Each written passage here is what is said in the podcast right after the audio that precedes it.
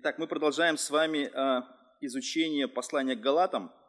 Будем читать третью главу с 21 стиха. Галатам 3, 21.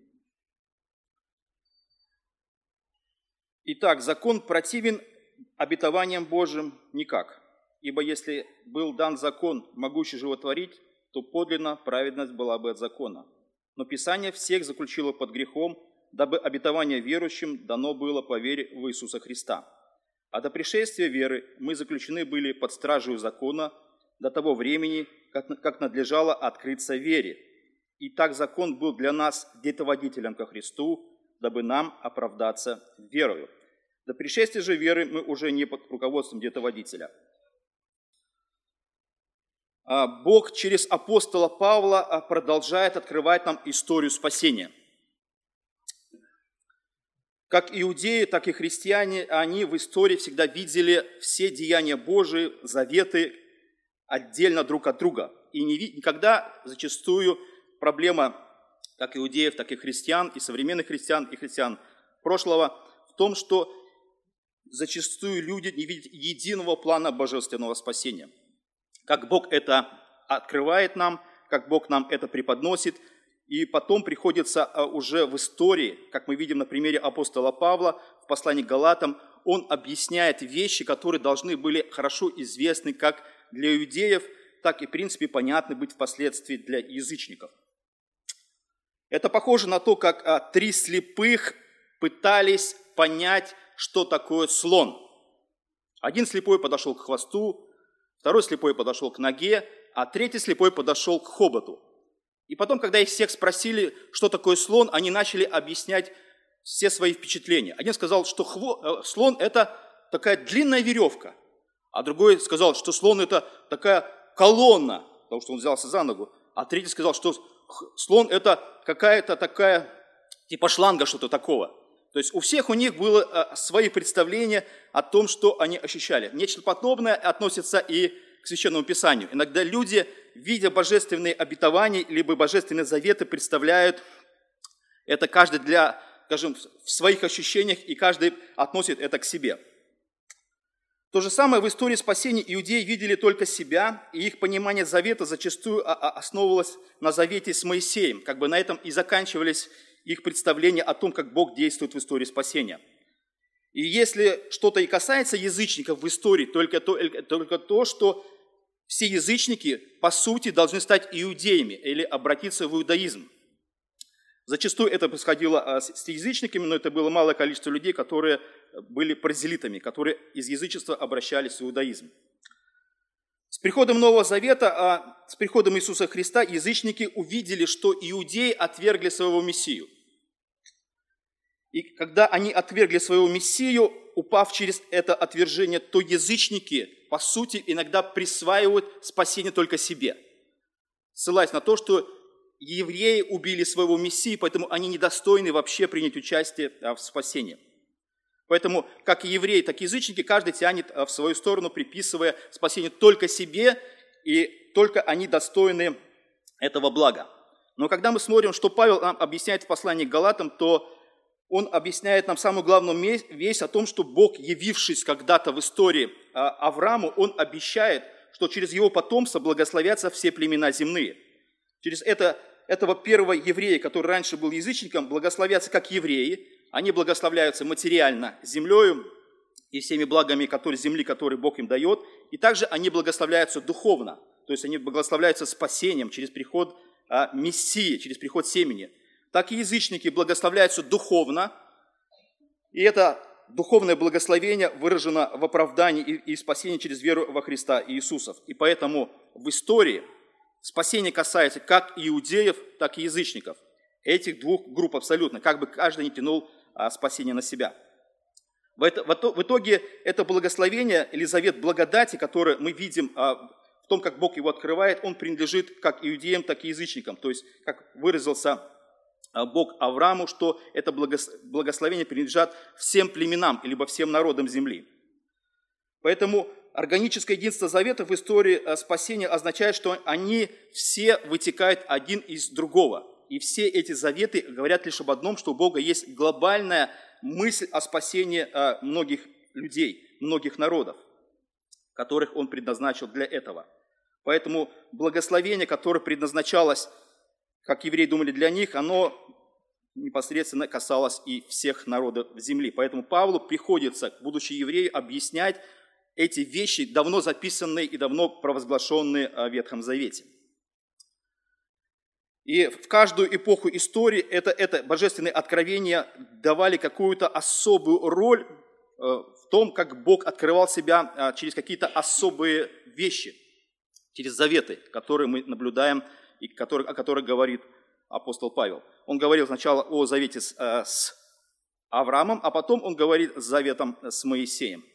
Естественно, в связи с этим у евреев возникали такие определенные противоречия. Они думали о том, что если в истории когда-то был дан завет, который был, Бог заключил э, с Авраамом, и этот завет, он в итоге в истории с протяжением каких-то количества лет утратил свою силу, то теперь на сегодняшний момент, на тот момент, когда евреи утвердились э, в этих отношениях с Богом, то Ветхий Завет, который был дан э, через или завет с Моисеем, который был дан, или закон, который дал, дан был Моисею, он уже является каким-то таким фундаментальным и непоколебимым истиной.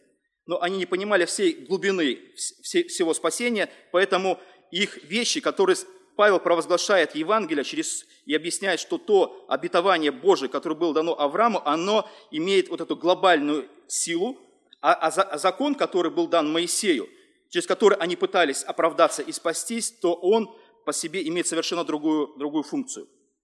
Но когда евреи смотрели на это, у них возникало определенное противоречие. Они не видели взаимоотношений между а, обетованием либо обещанием, либо между законом. И они думали, что, как написано в 21 стихе, «И так закон противен обетованиям Божьим». Слово «противен», оно как бы переведено, можно еще перевести это слово «противен» как «против», либо «противоречит». Можно перевести «И так закон противоречит Божьим обетованиям», как бы вопрос. И Павел говорит «никак». Потому что представление о законе а, у евреев было неправильно. Они не понимали функцию самого закона и думали, что закон, как написано дальше, Павел говорит в этом 21 стихе, «Ибо если был дан закон, могущий животворить, то подлинно праведность была бы от закона».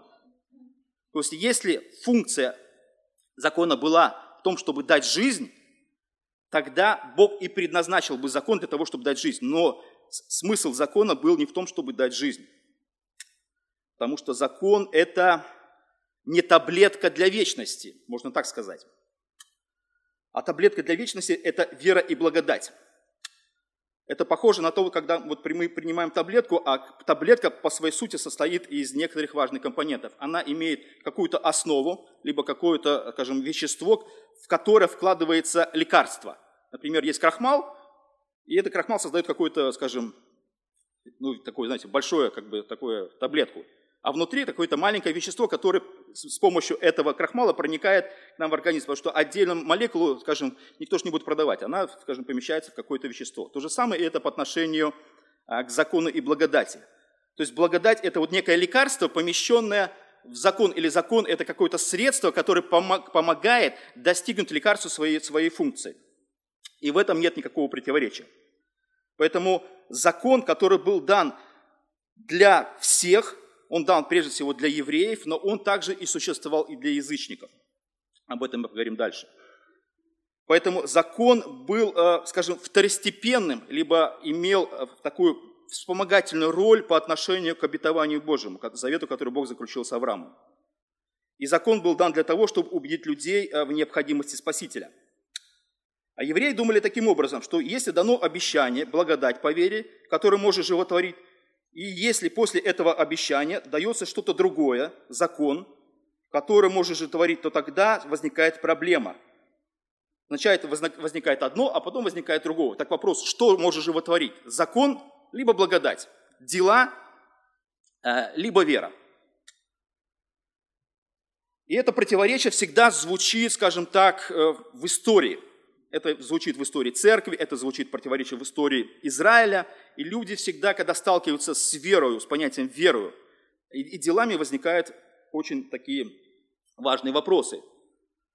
Так, спасение от веры, либо отдел? Первый вопрос, который звучит. Потом вопрос уже следующий. Если от веры, то для чего дела? А, для чего дела, например, если человек уже получает спасение? Зачем тогда что-то делать? Вот вопрос всегда. То есть человек не ставит как бы а, одно в зависимости от другого. Он всегда ставит это а, во главу угла. Либо одно, либо, либо так, либо так. Вот знаете, как такой определенный протест, либо определенный такой шантаж, который люди выдвигают по отношению к каким-то противоречиям. Так мы будем делать, либо мы не будем делать, либо мы будем делать, почему мы должны это делать. Но если это привести какой-то более доступный пример, то э, можно выразить в том, что дела нужно и обязательно делать. И это важно делать. Но при этом дела не решают глобальной задачи. Они не делают, эти дела не делают нас совершенными. И дела, которые мы делаем, они тоже несовершенны. А наоборот говорят о нашем несовершенстве. Это как бы побочный эффект то, с одной стороны, нам нужно делать дела, а с другой стороны, когда мы начинаем делать эти дела, они показывают наше несовершенство. Тогда, может быть, не надо начинать дела, чтобы наше несовершенство а, было. Нет, их нужно делать. Это похоже на то, как люди иногда а, живут в браке.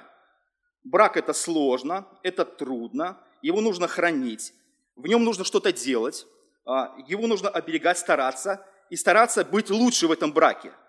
То есть концепция брака, она хорошая, и она правильная. И она остается, скажем, таким вот незыблемым божественным э, благословением для людей. Это хорошо и правильно, и в браке это нужно делать, потому что, когда мы читаем э, в Евангелии от Матфея, когда ученики находились с Иисусом и приступили к ним фарисеи, и фарисеи спрашивали Иисуса, Э, искушая его, говоря ему, по всякой ли причине позволено человеку разводиться с женой. То есть они как бы спросили, что трудно в браке. То есть как бы Бог заповедал брак, брак это хорошо, но в нем трудно находиться. Поэтому мы смотрим определенные обстоятельства, чтобы выйти из этой трудной ситуации, как люди это представляли. А Иисус говорит, что Бог заключил вечный брак, как бы из него нельзя выйти, просто взять и выйти. То есть надо было раньше думать по этому вопросу. А ученики, которые слушали этот диалог между Иисусом и фарисеями, они смехнулись сказали следующее. Говорят им ученики его, если такова обязанность человека к жене, то лучше не жениться. То есть, понимаете, тогда лучше не создавать этих проблем, тогда лучше вообще не начинать это, это э, хорошее дело. Вот поэтому дела, которые люди совершают в браке, они, скажем, их нужно делать. Нельзя в браке ничего не делать, понимаете? То есть это невозможно. То есть ты берешь на себя обязанности, у тебя есть какие-то, какая-то роль, и эта роль должна выполняться. И каждый должен осознавать э, важность этих ролей. Поэтому сам по себе брак не может существовать, если в нем никто ничего не будет делать. Поэтому дела, они важны. Как бы человек не хотел бы уйти от ответственности, как бы человек не хотел бы делать эти дела. И человек как бы не хотел бросить эти дела э, на полпути. Когда речь идет, например, о э, христианах, то это, в принципе, с одной стороны и просто, и сложно – Потому что, с одной стороны, сложно это делать, с другой стороны, просто потому что человек понимает, почему это нужно делать. Потому что у него есть взаимодействие с Богом, человек верит в Бога, и человек слышит божественные какие-то требования, которые Бог предъявляет к человеку. И человек, повинуясь, любит Бога и повинуется этим требованиям, выполняет какие-то определенные э, поручения, которые Бог возлагает на э, своих детей. Но это дело касается, например, верующих. Но вопрос возникает дальше – который всегда звучит открыто.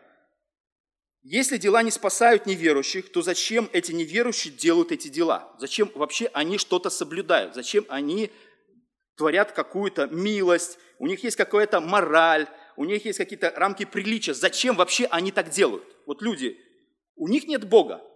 Вот как они, по крайней мере, говорят. Нет Бога, мы в Него не верим, Он не существует. Но почему эти люди, которые ни перед кем вроде бы не отчитываются, они вынуждены жить морально, они стараются же быть правильными, они прилагают усилия, чтобы как-то не превратиться э, в обезьян. Почему так происходит? И э, все эти вещи, они, скажем, для нас очень, скажем, такие близкие. Я думаю, мы когда-то задавались этими вопросами, либо слышали э, ответы на эти вопросы. Например, есть такой термин «мораль». Что такое мораль? то есть его был введен когда-то Цицероном, это от латинского слова, означающее общепринятые традиции, принятые в обществе представление о хорошем и плохом, правильном и неправильном, добре и зле, а также совокупность норм поведения, вытекающих из этих представлений.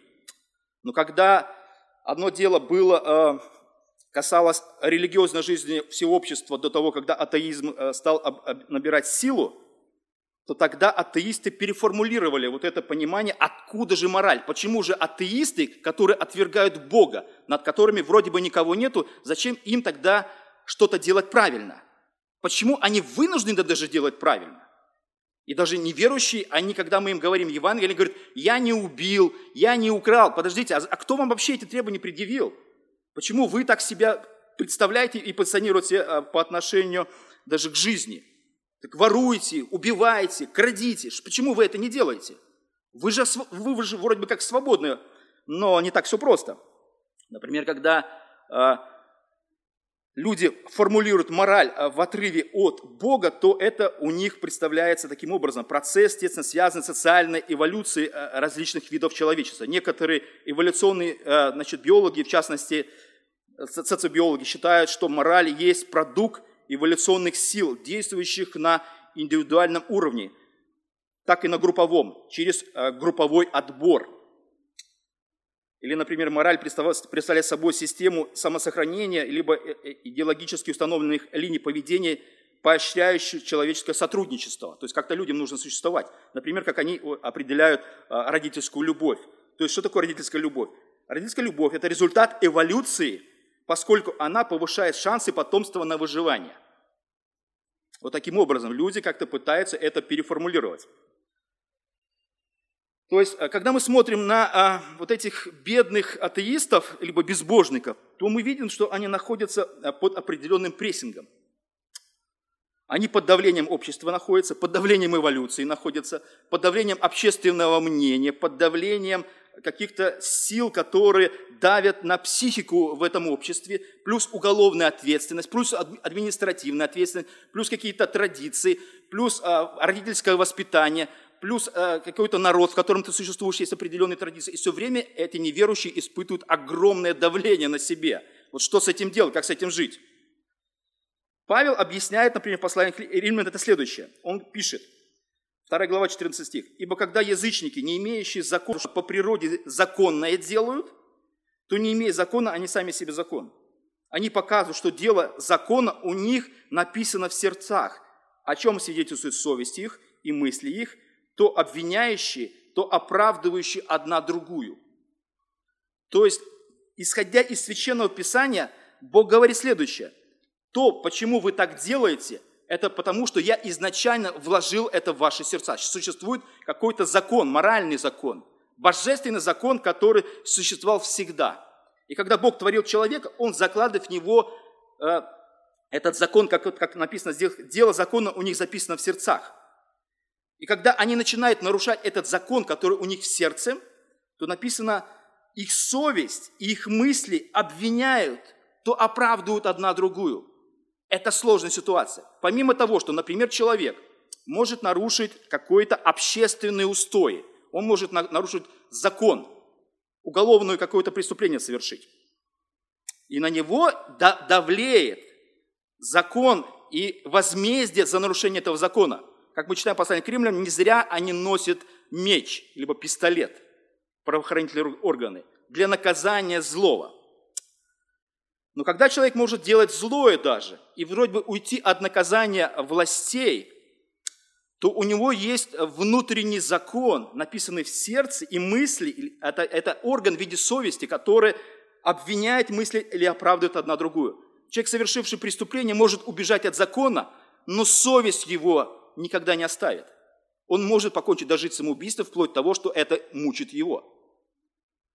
Произведение из школьной классики, да, Парень убил бабушку там, да, или что он там, за рубль или там за два, да, раз преступление, наказание, все эти муки совести, читаем, как бедный этот мучился.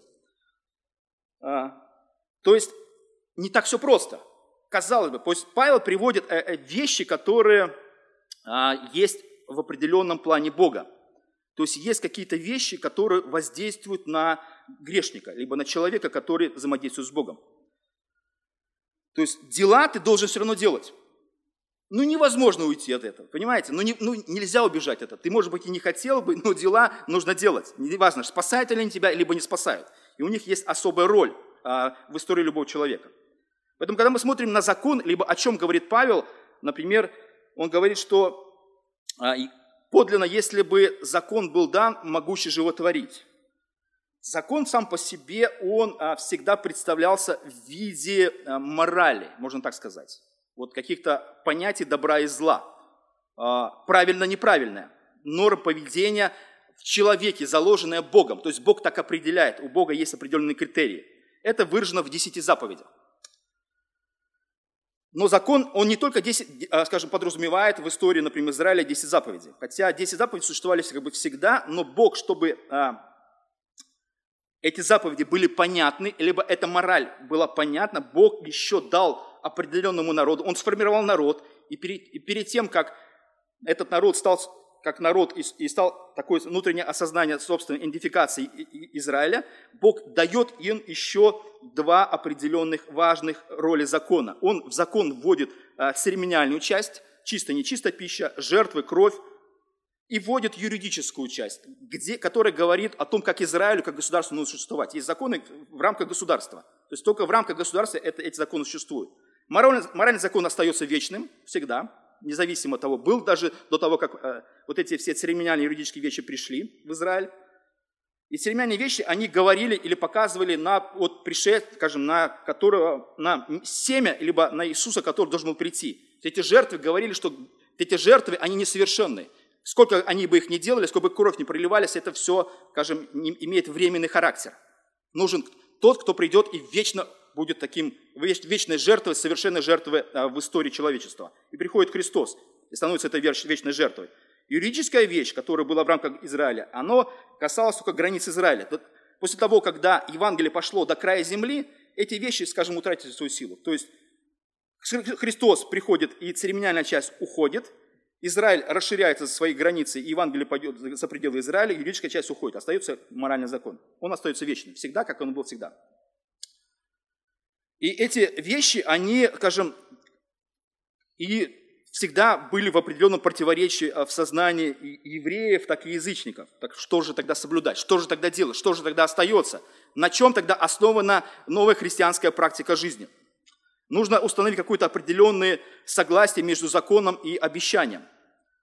Поэтому евреи смотрели на это так, что они все-таки хотели оставить э, какие-то вещи, которые очень важны. Они хотели оставить обрезание, даже в христианской практике, и соблюдение христианских, э, иудейских праздников, и каких-то определенных традиций, которые все-таки как-то их держало, казалось бы, в определенных рамках. Но Павел говорит о том, что э, какие-то вещи, они носили временный характер, и закон имел какую-то определенную, скажем, роль а, в этой истории. Когда Бог заключал завет э, с Моисеем и давал закон, то Павел говорит следующее, ну, Писание всех заключило под грехом. Вот когда Моисей заключает этот э, завет с Богом, обетование, которое было дано э, для э, верующих еще с Авраама, оставалось в силе. Но Писание, либо этот закон Моисея, он есть, имел определенную роль заключить всех под грехом. То есть оно имело а, определенную роль. То есть Писание было таким, такую, имело такую функцию, когда оно воздействовало, вот как мораль, как совесть, оно воздействовало на сознание человека и показывало его вину, либо его греховность, либо его неправильное поведение. То есть оно вводило какую-то норму, которая давало людям осознание собственной греховности и в осознании того, что нужен кто-то, кто, кто придет и поможет им освободиться от этой чувства вины, которое все время давлеет над человеком. Поэтому а, главное предназначение закона было не в том, чтобы сделать человека лучше. То есть иногда мы думаем, что мы сейчас введем какие-то нормы, и от этого люди станут лучше. То есть это, знаете, это воздействие снаружи внутрь. Да, иногда люди. Это в виде страха, в виде какого-то наказания, в виде какого-то, какого-то, какой-то угрозы. И люди, если мы будем угрожать, люди станут лучше. Нет.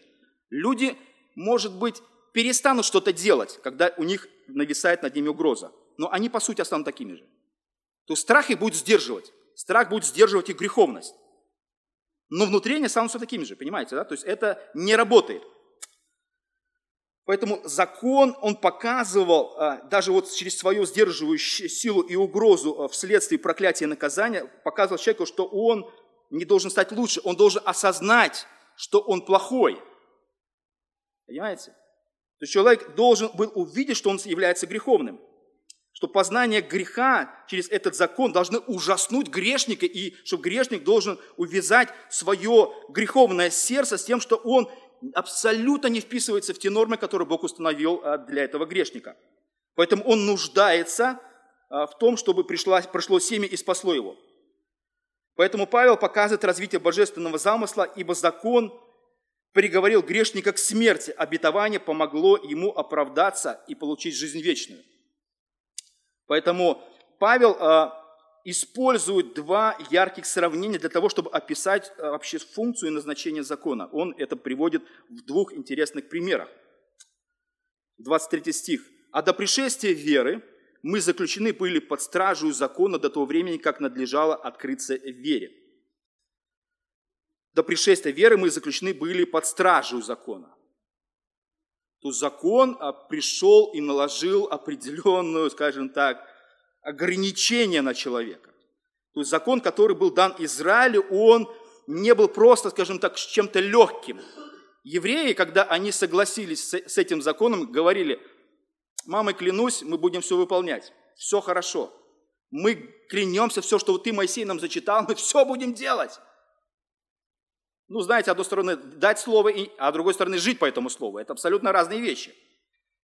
Поэтому, когда они начали жить, и как Павел описывает, это для них оказалось в виде тюрьмы, потому что над ними была стража, как здесь написано. До пришествия веры мы были заключены по стражу закона. Страж – это слово переведено как поместить под военную охрану. Бог помещает Израиль под военную охрану. Это не, очень такие вещи. Либо это еще слово переводится как э, не пускать врага вовнутрь, либо стеречь, не выпускать жителей с тем, чтобы кто-нибудь не дезертировал, не, или не возбежал.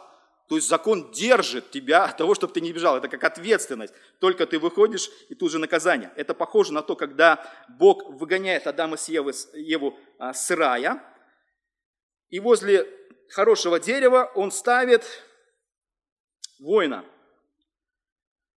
Изгнал Адама и поставил на востоке у Эдемского Херувима и пламенный меч, обращаясь, чтобы охранять путь к дереву жизни – вот Адам и Ева выходят из рая и не оборачиваются и смотрят вот это, на это желанное дерево.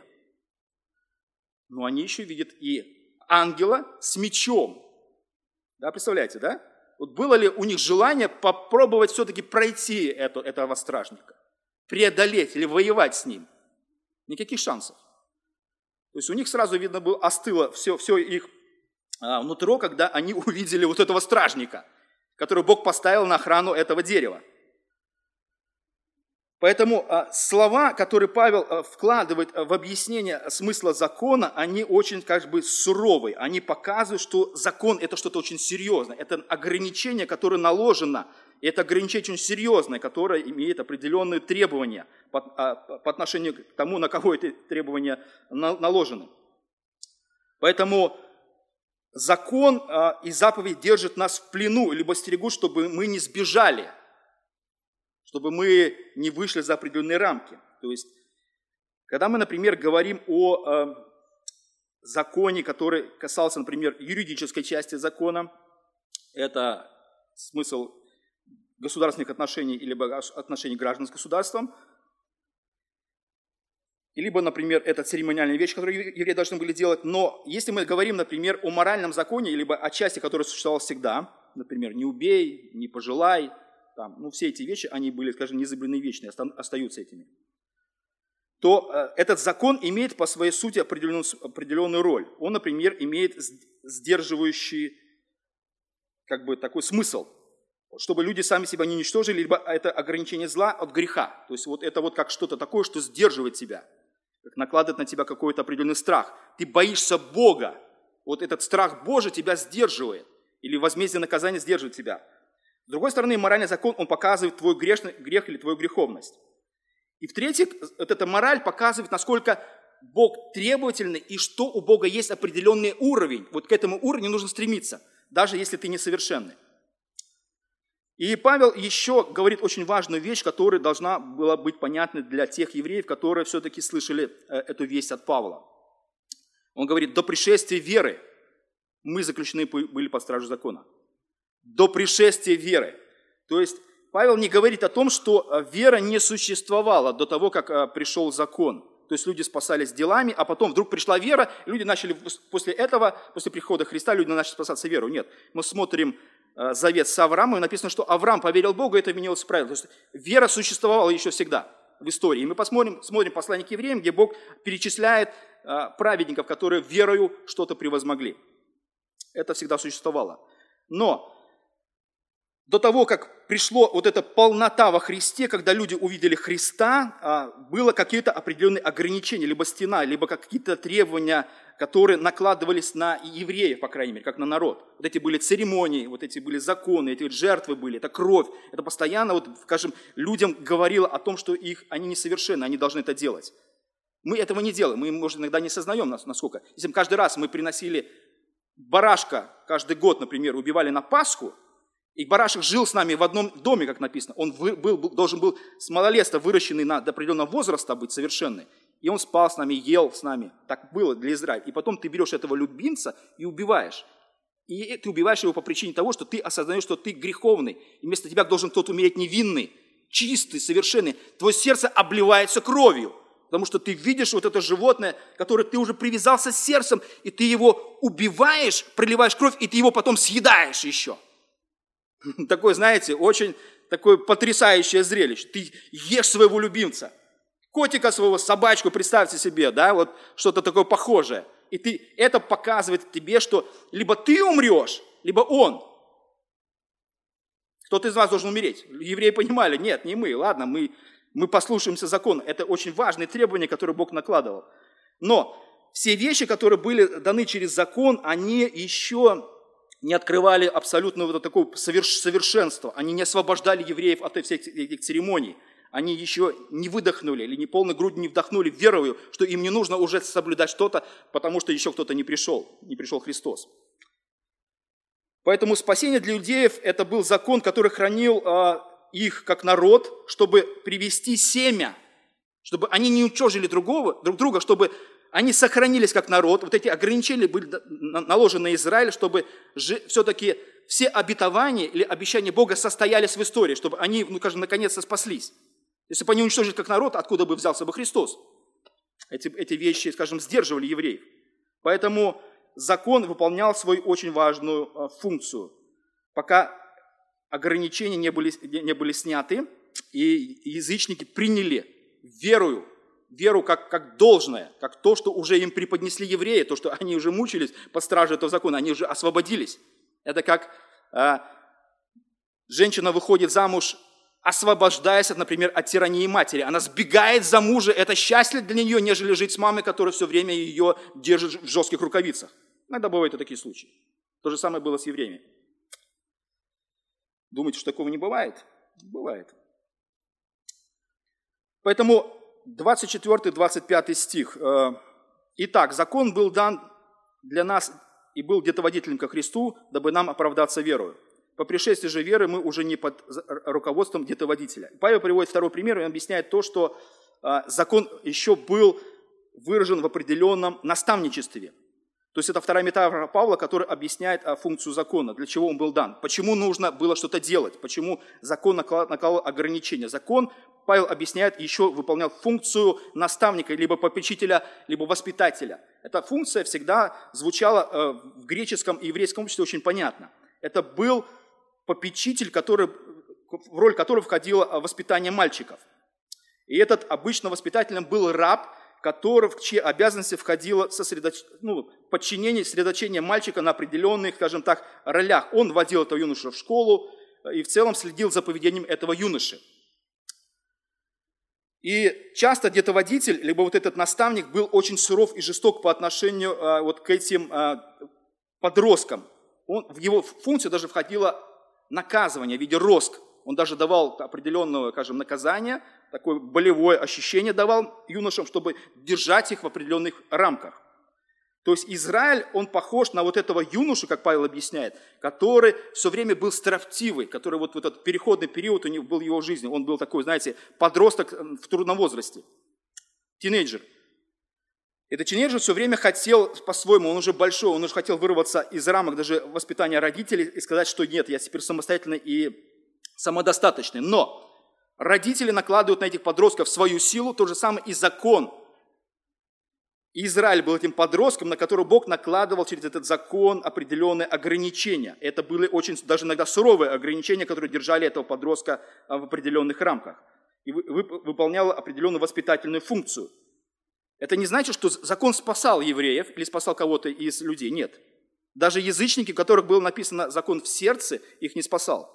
Но они понимали, что этот, а, эти ограничения, они помогают осознать нужду в том, что кто-то выведет их из этого рабства. Тот, кто их выведет в спасение и даст им жизнь такой полной грудью. Поэтому справедливость закона, она выполняла очень важную функцию. То есть был обычный, скажем, глобальный план Бога о том, чтобы есть спасение для всех народов. И вот какой-то народ в виде Израиля был вот этим, скажем так, э, проводником, потому что Павел э, знал прекрасно, думаю, слова Иисуса, который говорит, что спасение происходит от евреев.